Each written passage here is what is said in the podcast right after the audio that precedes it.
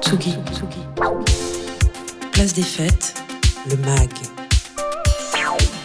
Antoine Dabrowski. Sur la Tsugi Radio.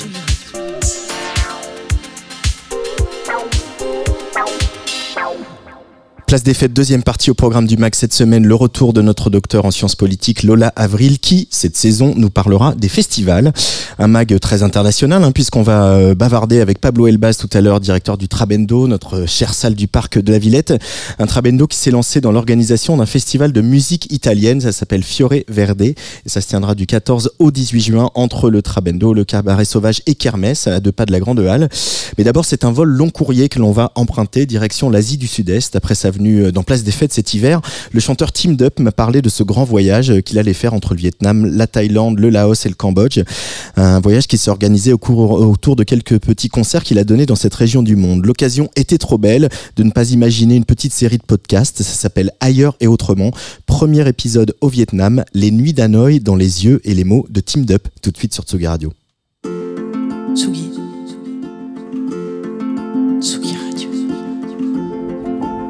Salut, c'est Team Dup. Vous écoutez Ailleurs et Autrement. Sur la Tsugi Radio.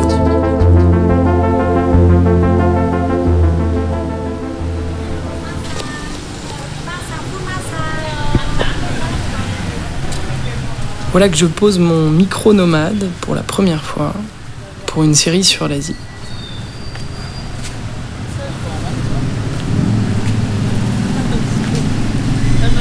De cinq adjectifs à la volée, comme ça, Hanoï me semble vibrante, spontanée, laiteuse, musicale et bohème.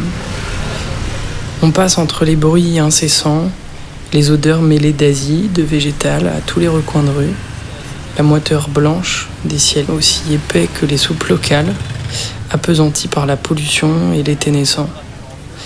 On croise la nuit des lumières, lampions, ampoules, flambeaux, rugissant la vie qui s'écourte assez tôt le soir.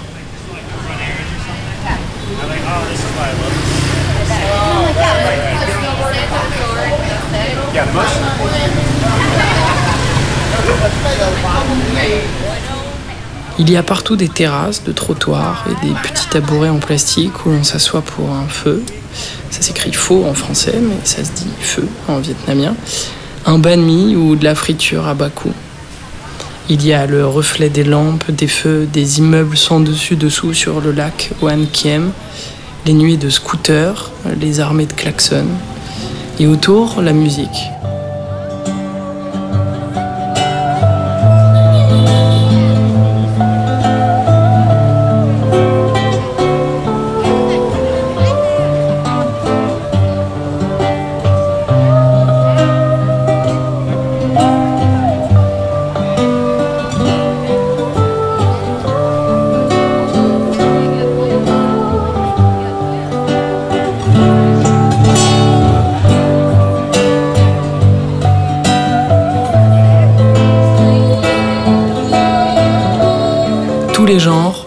Qu'ils assiègent la rue et s'imprègnent au moment.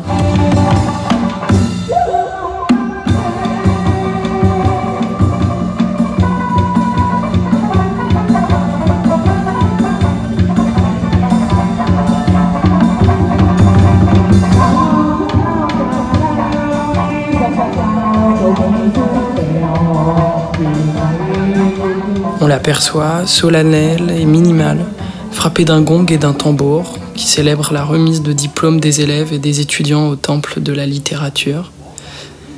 On l'entend par des morceaux traditionnels, méditatifs et longs, des contes acclamés,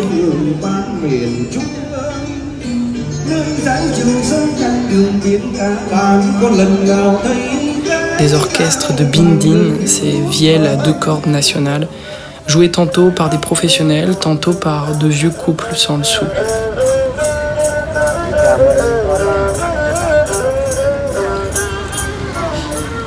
De jeunes groupes de pop balancent des tubes locaux repris par la foule en canon.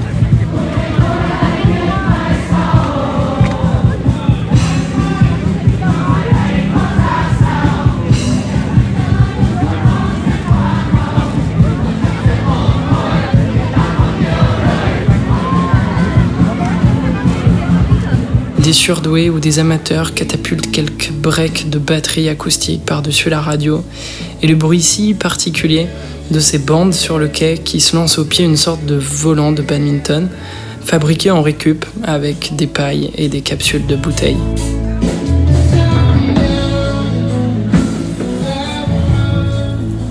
Ces mêmes bords du lac où les ados se retrouvent en mangeant des glaces chimiques au citron vert, où les mômes conduisent des pick-up et des camions miniatures.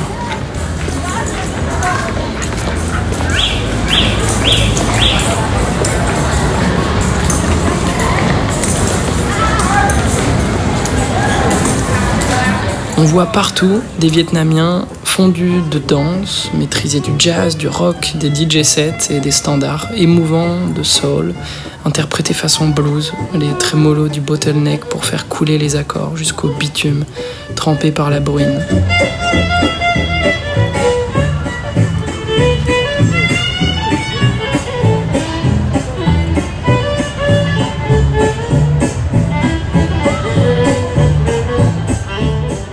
Rue Taïenne s'enchaînent flopées de bars plus touristiques et autant de paires d'enceintes qui dégueulent la joie du soir. L'ivresse et, faut se le dire, les mauvais remixes du top 50.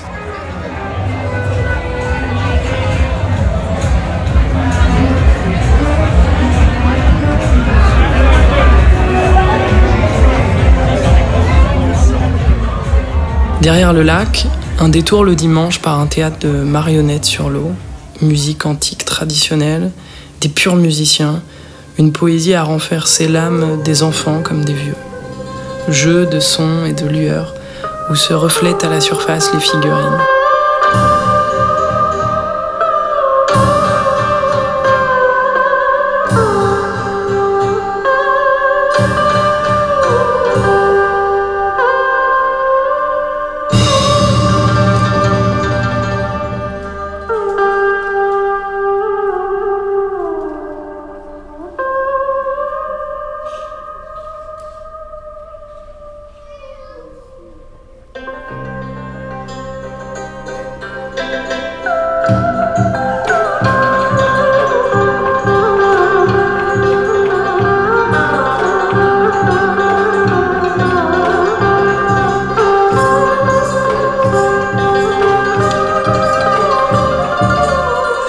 Quitte Hanoï, essoré de ses déambulations, des stimuli de lumière et de la discorde du trafic.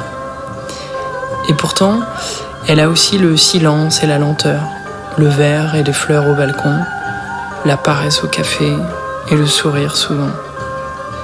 Elle a la fièvre Hanoï, la musique, le lait au ciel et la douceur aussi, absente au déclin du jour, mais qui revient une fois la nuit vraiment tombée.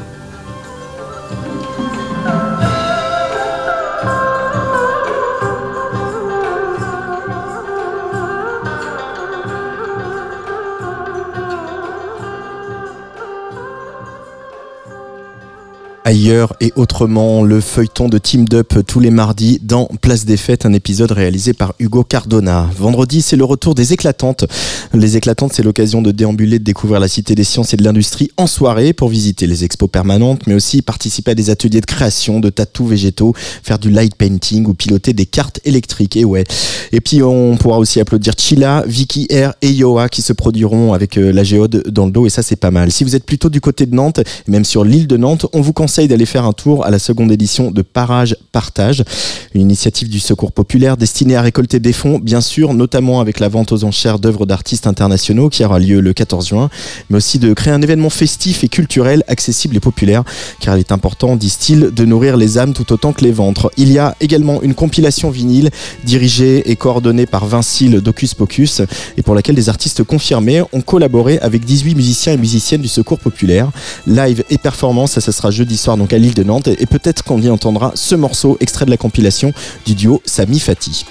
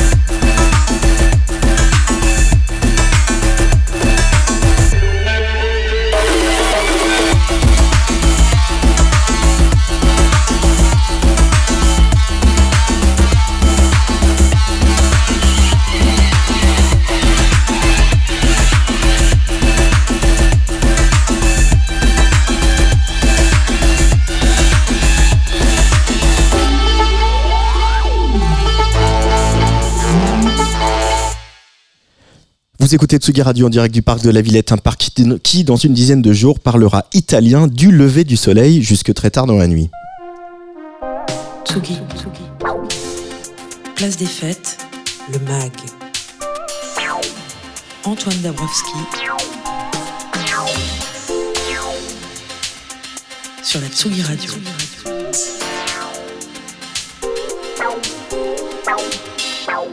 Fidèles auditeuristes de Place des Fêtes et des chroniques de Benoît Félix Lombard, vous le savez, la scène musicale italienne se porte très bien.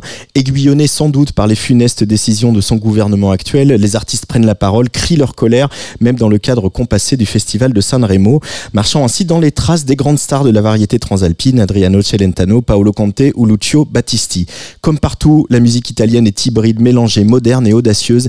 Et cette année, le Trabendo a décidé de rendre hommage à cette vitalité en organisant Fiore Verde, premier festival de musique italienne qui, euh, du 14 au 18 juin, va faire chanter, boire et manger en italien le parc de la Villette. Salut Pablo Elbaz. Salut. Bienvenue sur Tsugi Radio. Euh, c'est vrai, on, en parle souvent avec Benoît que euh, cette scène italienne, elle est réjouissante parce que, alors voilà, on n'a pas tout à fait le même âge, Pablo, mais moi j'ai des grands souvenirs de justement des grandes stars de la variété italienne des années 70 et on a eu l'impression que dans les années 80-90, c'était plus compliqué, notamment pour que la musique extolienne vienne à nous, qu'elle s'exporte. Euh, comment, euh, chez toi, chez vous, aux équipes du Trabendo, elle est née l'envie de, ce festival? L'envie, elle est née euh, l'été dernier. l'été dernier, pour remettre dans le contexte, on est en période de réouverture post-Covid. on est sur une nouvelle équipe du Trabendo, sur la continuité d'un projet, mais malgré tout, certaines nouveautés également. Et puis on écoute, euh, on écoute pas mal de musique italienne en fait. C'est le début de l'été, tu es dans le parc de la Villette, euh, tu te retrouves à écouter des, toute la nouvelle scène, des playlists euh, chopées à droite à gauche, et on se dit, mais en fait, cette scène-là, elle est folle de vitalité, elle est folle de diversité, elle est sous-diffusée, sous-développée en France. Aujourd'hui, monter un festival généraliste, c'est beaucoup plus compliqué au vu de l'énorme concurrence et des problématiques de cachet, de technique, etc. Donc on se dit, mais en fait, il y a tout pour réunir euh, le projet d'un festival autour de la musique italienne et des cultures italiennes. Et des cultures italiennes, hein, parce qu'on va pas faire que écouter de la musique. Euh, alors ce festival, il s'ouvre par euh, voilà quand même un événement, c'est-à-dire que Benoît Félix Lombard en avait parlé dans une de ses chroniques. L'événement, il s'appelle Liberato vrai phénomène qui est en train de devenir plus populaire que l'équipe de foot de Naples. un garçon qui pratique voilà c'est un peu de l'hyper pop avec des éléments de trap qui euh, euh, chantent en napolitain, euh, dans le, patois napolitain et qui remplit des stades de 25 000 personnes à Naples dans une ambiance de liesse incroyable et ça va jouer dans notre cabaret sauvage qu'on a deux soirs de suite. C'est un joli coup quand même ça Pablo de faire venir cette nouvelle star de la musique italienne ici chez nous. T'as raison de parler d'événements parce que nous-mêmes on a tenté le truc un peu comme ça sans trop y croire. Et puis de fil en aiguille de rencontres de discussions et d'explications sur ce qu'on voulait faire euh, et comment on voulait mettre en avant Liberato. Ça c'est fait et je t'avoue que tant qu'il sera pas sur scène à Cabaret Sauvage dans 8 jours j'y crois un peu toujours pas. Euh, ça va être super c'est un, un, énorme phénomène. On me demande souvent de comparer à ce que à un équivalent français euh, ce que pèse, ce qu'implique, ce que démonte Liberato, je pense que c'est encore plus gros que PNL en Ile-de-France, tu vois, mm. c'est un truc vraiment, vraiment énorme avec une mythologie derrière euh, autour de l'image de la ville de Naples. On est sur quelqu'un qui chante Naples, qui avant tout, euh, de, avant de parler de sa musique, il parle de sa ville, de sa vie, des histoires d'amour adolescentes. Et je pense que Liberato, faut autant voir les clips qu'écouter la musique. C'est un truc euh, vraiment, vraiment global. Et, et c'est une méga, méga, méga star. il fait une première tournée européenne et donc une première date en France. On a beaucoup de chance de l'avoir à, à Fiore Verde au Cabaret Sauvage. Et derrière, en septembre, il fait, il fait trois fois 25 000 personnes sur la plus grande place de Naples. C'est un truc assez dingue. Et nous, on va la voir euh, voilà, dans un, ce cadre euh, voilà, très euh, intimiste hein, du, du, cabaret mhm. sauvage qu'on connaît si bien. mais c'est pas que des, des, grandes stars, il y a aussi le, le, le pari avec Fiore Verde de soutenir un peu cette, justement cette scène émergente italienne qu'on ne connaît pas et qui.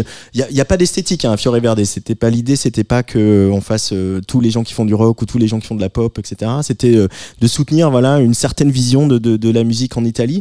alors ça va être notamment le cas le vendredi soir avec une, belle soirée, trois artistes, Giorgio Poi, Post Nebia et Herskin.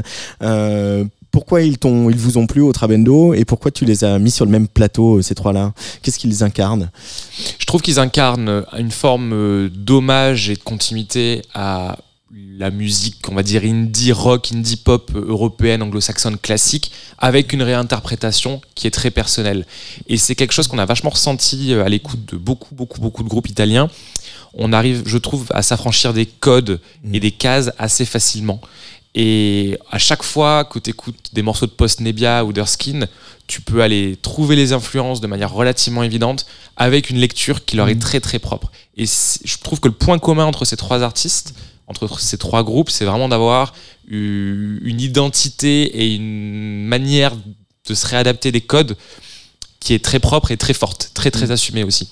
Euh, lancer un festival, on le sait, c'est pas évident, même quand on, euh, on s'appuie mhm. sur une salle comme le Trabendo, dans un espace comme le Parc de la Villette qui euh, propose une offre culturelle et de spectacle importante. Donc les gens ont l'habitude de venir, de venir ici. pour autant, ça reste un sacré challenge. comment ça se passe, sans faire des points de billetterie, mais voilà, est-ce qu'on sent qu'il y a, y a, un intérêt, que ça prend? Est-ce que par exemple la, la communauté italienne qui vit à Paris ou qui est d'origine italienne se manifeste euh, il y a, clairement, on est, on, est, on est sur un petit, voire moyen, moyen petit festival, hein, donc on n'a pas des ambitions euh, grandiloquentes. Après, on, sent quand même euh, une sorte d'émulsion, particulièrement chez les Italiens, particulièrement en Italie. On, des fois, on s'amuse à traîner un peu sur Twitter et sur les articles de presse italiens, ils sont assez dithyrambiques. et c'est cool, et c'est super. Après, on vise vraiment, pour la partie publique, à avoir quelque chose qui ne soit pas communautaire, pas que mm. communautaire. On veut en gros avoir des Français curieux, des Françaises curieuses et des Italiens aussi. Euh, l'idée, c'est que tout ça se mélange un petit peu. Euh, et pour le reste, euh, ça se prépare bien. C'est effectivement, comme tu l'as dit, un, vrai, un vrai challenge au milieu de 200 autres dates à l'année que de pondre un festival. c'est complexe aujourd'hui de monter un festival avec des économies réduites et dans un champ qu'on veut assez modeste et minimaliste. On n'est pas là pour monter des immenses scènes sur la prairie, sur les prairies de la Villette et tout. On, on, tient à garder une certaine simplicité et un certain rapport à l'artisanat, tu vois, de faire les trucs encore nous-mêmes et compagnie. Mais c'est cool, ça nous sort aussi d'un quotidien de salle.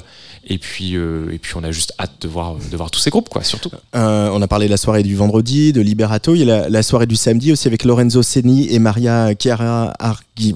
ça, va être un cauchemar, hein. par contre, moi. Mhm. C'est pas moi qui vais juger. Hein. Mon accent italien, ça va être un cauchemar pendant la semaine, tout le week-end, la semaine prochaine. Euh, Maria Chiara Arguiro. Euh, Benoît sera à mes côtés, il s'en sortira bien, bien, mieux que moi. Tu peux nous, nous en dire deux mots de, de, ce plateau euh, du samedi?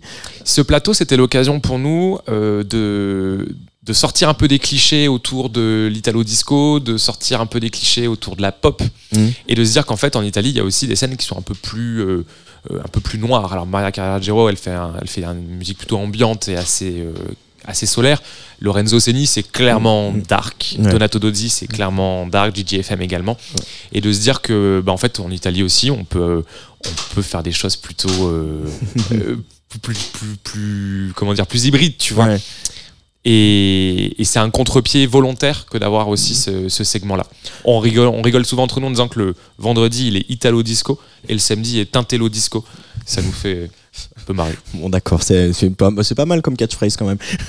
Euh, j'imagine que tu, as, tu échanges depuis plusieurs mois avec euh, des professionnels de la musique italien. Mhm. Aussi, je crois que le, bureau export euh, Italie, donc le bureau export, c'est l'institution dans chaque pays qui justement aide les artistes et leur entourage à, s'exporter. Il y en a mhm. un en France qui fait partie du CNM aujourd'hui. Ça, c'est pour les notes de bas de page. Quelle, quelle, vision tu as maintenant un peu de, de, de ce que c'est d'être artiste aujourd'hui en Italie, de produire des concerts, de sortir de la musique, etc. Est-ce que il euh, y a des choses qui t'ont surprise euh, en, parlant, qui t'ont surpris pardon en parlant avec eux? C'est le, secteur musical est quand même assez euh, structuré en Italie. Hein, tu vois, mm. on, est, on est assez proche de la France sur, sur pas mal d'aspects. ce qui m'a peut-être surpris, c'est qu'aujourd'hui les, les artistes sont pas suffisamment développé au niveau européen. Mmh. Alors on peut, on peut avoir des, des cas similaires en France, hein, ça c'est clair, mais il n'y a pas encore une connaissance réelle de, euh, des festivals européens, français, etc. Et que bah, nous, à notre, petite, euh, à notre petite place, avec en toute humilité, on participe aussi à, à, rendre cette scène visible Et encore une fois, c'est une scène qui le mérite euh, Mm. dix fois, quoi. Euh, donc tu l'as évoqué tout à l'heure, il y, a- aussi du clubbing. hein, c'est euh, le, le- le Trabendo euh, va nous faire danser jusqu'au petit matin. Donc le samedi, ça sera avec Donato Dozzi et Gigi FM. Et le soirée, une, une- le, pardon, le vendredi, une soirée imaginée en compagnonnage avec un certain Vitalik, qui a, avec lequel vous avez travaillé. C'est vrai que on le sait peu, mais Vitalik est assez fan d'Italo Disco Carrément. assez fan de musique italienne en, en général. Euh, c'est Assez lui- fan d'Italie au global, je crois. C'est lui qui m'avait fait découvrir Mina euh, dans une émission sur France Inter il y a bien longtemps. Euh, pourquoi l'avoir associé à cet événement, euh, Pablo? Ça vient d'une discussion complètement informelle autour de l'Italie et il m'a dit exactement ce que tu racontes là. Non, mais en fait, moi j'adore l'Italo, tu veux pas qu'on programme ensemble? Carrément. Et c'est lui qui, par exemple, a insisté pour faire Cosmo en disant mais il faut absolument que tu fasses ça à cet endroit-là, comme ça et Mm. tout. Et euh, ça a été vraiment une prog construite, euh, construite à, à deux surtout. Avec aussi Emanuele. Euh, Mhm. Un petit mot sur Emanuele, euh, jeune, euh, jeune espoir. hein. Moi, je pense qu'on va beaucoup, beaucoup. euh, elle va beaucoup tourner dans pas longtemps, cette euh, Je jeune femme. pense que ça va devenir Ouais. une superstar. Ouais. Euh, elle, a, elle, elle a quelques tubes, dont un qui s'appelle Italove et qui est, qui est une bande-son estivale Ouais. absolument imparable. Et pareil, c'est, elle est très très rare à voir en France. Euh, je crois que c'est un de ses premiers lives, enfin de ses premiers sets. Euh, on est hyper contente ça fait vraiment partie des figures grâce à qui on a monté Fiore Verde et qui, incarne réellement ce qu'on a envie de transmettre en termes d'état d'esprit et de programmation. Et puis euh, le dernier artiste de, de ce line-up, euh, c'est- bien un petit festival, je peux citer tout le line-up. ça m'arrive pas souvent. Cabaret Vert, j'y arrive pas. Euh, bah, lui, il vit en France depuis euh, très longtemps. C'est euh, évidemment euh, complice de, de, de Jeanne Haddad depuis euh, longtemps, mais il a aussi un projet de techno qu'on connaît bien ici à Tsugi Radio. Il était en DJ set il y a pas si longtemps. Et d'ailleurs, ce DJ set qu'il a joué ici est désormais disponible sur Apple Music. Euh, ce DJ set qu'il a joué, je sais plus au moment de la sortie de son dernier EP sur le label de Scratch Massive, c'est Don Turi, euh, Emiliano Turi, euh, qui, euh, voilà. Alors le le coup, il, il est plus, plus il avance dans sa musique techno, moins il a de références italiennes, parce qu'il est vraiment de plus sur une techno de plus en plus, plus en plus, comment dire, sombre, puissante, qui, qui, qui cavalcade un peu. Mais c'était une évidence de l'avoir là aussi, Emiliano. Oui, et puis en plus, ça participe à ce qu'on disait tout à l'heure, à, à pas rester sur quelque chose de uniquement communautaire. On n'a pas envie de faire de tri en fonction de la nationalité des gens. Mm. Là, il se trouve que je crois qu'il est franco-italien. Je sais pas si la nationalité italienne ou quoi, mais c'était un- une passerelle un peu évidente entre la scène parisienne que l'on connaît et qu'on a- on accueille régulièrement au Trabendo, le projet de festival italien et comment est-ce qu'on lie les deux, notre quotidien de salle à l'année et euh, la partie plus ponctuelle de festival. Et puis évidemment, on va manger, boire italien pendant Absolument. 4 ou 5 jours, c'est ça, hein, Pablo hein? Absolument. On a deux barres à spritz quand même, ce qui est plutôt un beau score. Euh, On est, on est assez content. Et puis pour la partie, euh, pour la partie food, on, on travaille avec euh, Anna de Kermes, qui est euh, la chef du bar-restaurant à côté de, en plein parc de la Villette, et qui elle va proposer une réinterprétation euh, des standards de la cuisine italienne. Euh, ça va être super. Ça va être super et c'est du 14 au 18 juin dans notre parc de la Villette autour du Trabendo.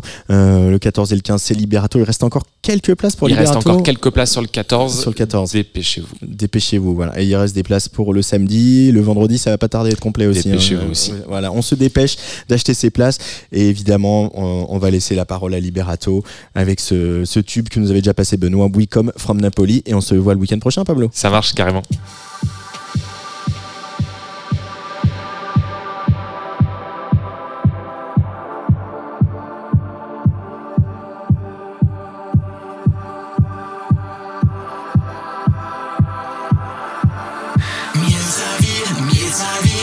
This is where I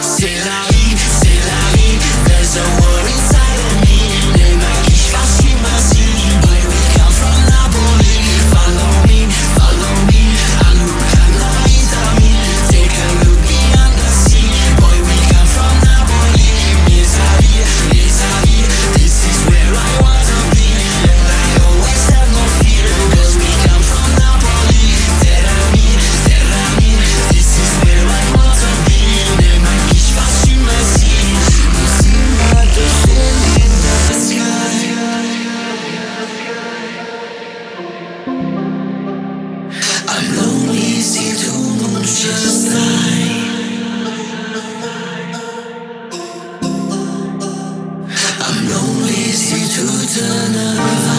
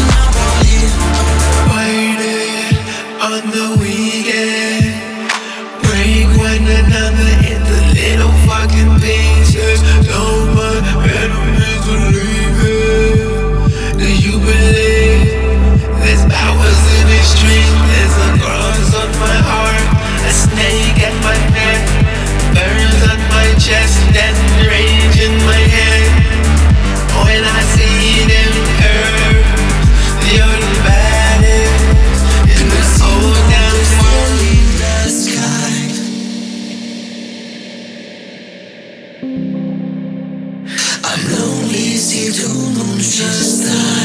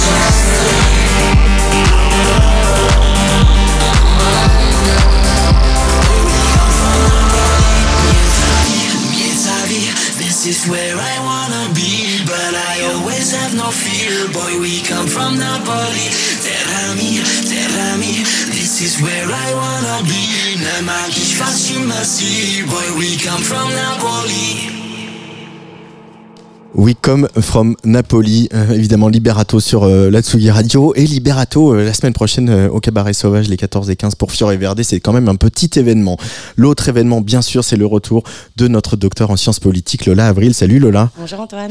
En ce lendemain de week-end de Wheel of Green, eh ben, tu vas nous parler justement de festivals. C'est tombe bien, on connaît pas trop Tsugi Radio. Et bien Antoine, le coup d'envoi est lancé et la grande saison des festivals peut commencer et près de 75% des festivals de l'année vont se dérouler dans les trois prochains mois.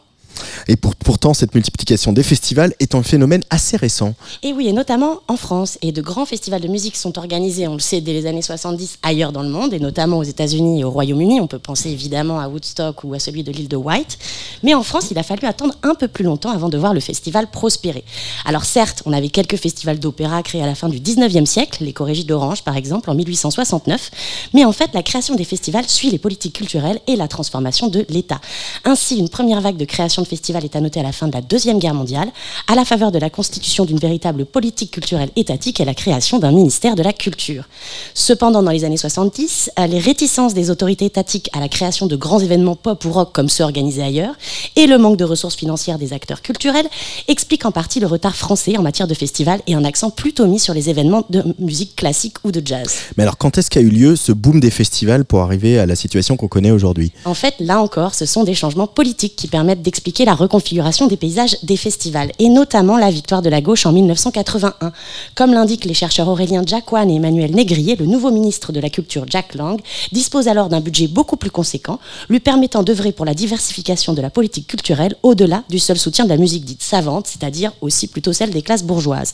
Symbole de cette diversification, évidemment, la fête de la musique, dont la première édition est organisée en 1982. Et puis surtout, les mêmes chercheurs montrent qu'on ne peut comprendre le développement des festivals sans analyser les reconfigurations de l'État, et notamment le processus de décentralisation.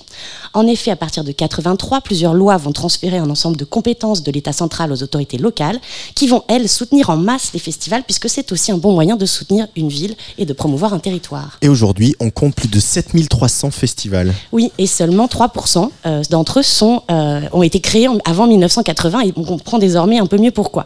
Les festivals de musique dominent largement le jeu puisqu'ils représentent 44% des festivals organisés en France selon une étude du ministère de la Culture, à tel point qu'on parle de festivalisation de la culture. Selon le chercheur Emmanuel Négrier, la festivalisation est le processus par lequel l'activité culturelle précédemment présentée dans le cadre d'un modèle ou d'une saison régulière est reconfigurée pour former un nouvel événement. Par exemple, une série de régul- régulière de concerts de jazz est reconfigurée en festival de jazz. La festivalisation décrit également le processus par lequel les institutions culturelles, les cinémas, les théâtres, les centres d'art ou les galeries, orientent une partie de leur programme autour d'un ou plusieurs thèmes ou événements concentrés dans l'espace et le temps. Ça désigne donc une certaine de l'offre culturelle qui va s'organiser autour d'événements ponctuels, de moments plutôt que de rendez-vous plus réguliers. Alors, avec euh, la transformation aussi des sources des revenus des artistes, ces moments deviennent incontournables dans, leur dans la carrière.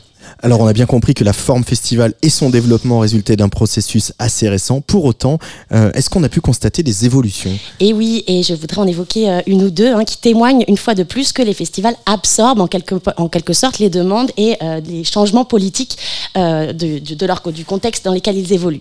Et ils sont parfois aussi contraint de les prendre en compte. Et on peut citer par exemple euh, la, thématique de l'égalité femmes-hommes. Alors on est encore très loin. hein. Depuis euh, quelques années, le pourcentage de femmes en tête d'affiche stagne autour de 14%. Mais il est quand même de, plus en plus difficile d'assumer pour les structures organisatrices une programmation 100% masculine.